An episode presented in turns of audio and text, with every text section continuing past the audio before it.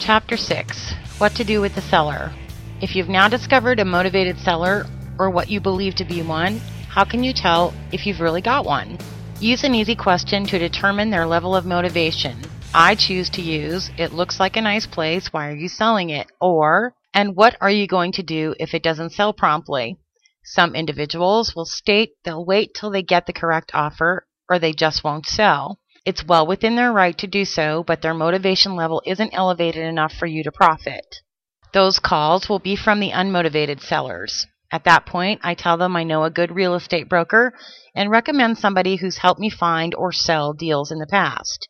Not only do agents get repaid for bringing deals with referral fees and listings, but likewise, I get them additional sales. It's a good way to mutually benefit one another. For the unmotivated sellers, merely let them know that if their situation changes for whatever reason and they must sell, you'll still be seeking properties. Often a month of threatening bank notices or a lost job may change a lot and the unmotivated may become the motivated. When your motivated seller says something like, I'm screwed if I don't sell, in not so many words, you've discovered what you're seeking. Ask them how long they'd need for a closing date if you were to purchase from them.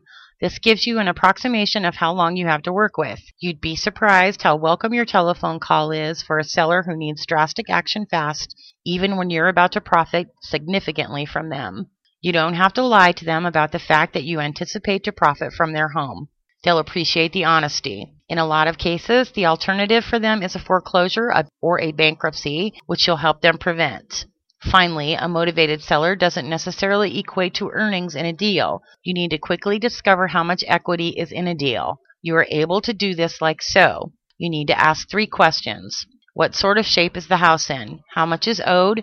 What's the lowest amount they'll sell for? Get the info on the house as best you can get it. You'll need the home details likewise, but the qualifying questions will help you truly determine quickly whether or not you're going to profit from the deal. Kindly remind them that if you're going to help them, you need the truth about their circumstances. As somebody who has been foreclosed on, I remind them that there's nothing to be humiliated about. Now it's time for the math. You need to know approximately how much is owed on the house, but you'll need to verify that through a title search. You know how much the owner wants for the sale of that property. You also know how much the property is worth to the rest of the world. Finally, don't just take somebody's word for it over the phone. Go physically examine it yourself to verify the repair condition as well as the square footage, number of bedrooms, etc. that you've been told it has. Chances are that a dire person won't lie or betray you on this, but with hundreds of thousands of dollars at stake in this process, you're going to have to check for sure. Chapter 7 The Contract. It's time for the contract. Be cautious. It's great that you now have sellers and have a network of investors to sell it to. At this point, however, if you can't go through with the deal, you simply tell another investor about the deal. At best, you will be able to expect a small referral fee. In negotiating, you always want the other individual to name their terms first. As a matter of fact, most successful negotiating simply results in meeting the other person's terms. You would be surprised how simple this stuff works.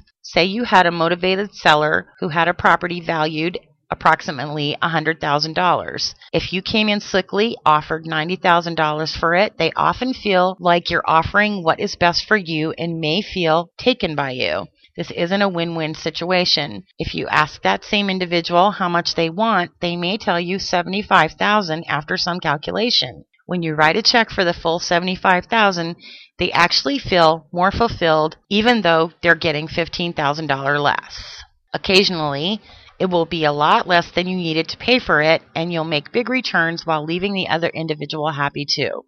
Besides, the really motivated sellers will almost always respond with just give me what I owe when you negotiate a buy price. If they say anything other than that, ask the seller, is that truly the best that you can do? If the seller needs 75,000, offer them their amount plus enough to have first and last to move into a new rental property.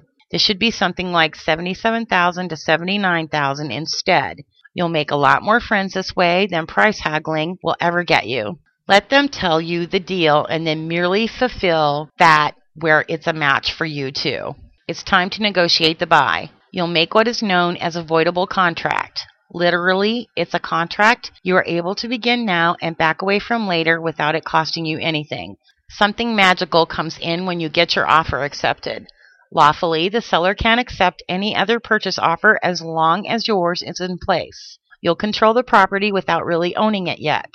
All you'll need to complete this is a standard real estate purchase contract in your state or province with a few key clauses added. You're only going through with your deal if the investor goes through with theirs. At this point, you may realize that any and all risks perceived in this type of real property are imagined. You're only buying something that's already sold to someone else. The only thing you are able to lose is any money you've put into advertising, and if you've used free classified sites, you didn't even lose that.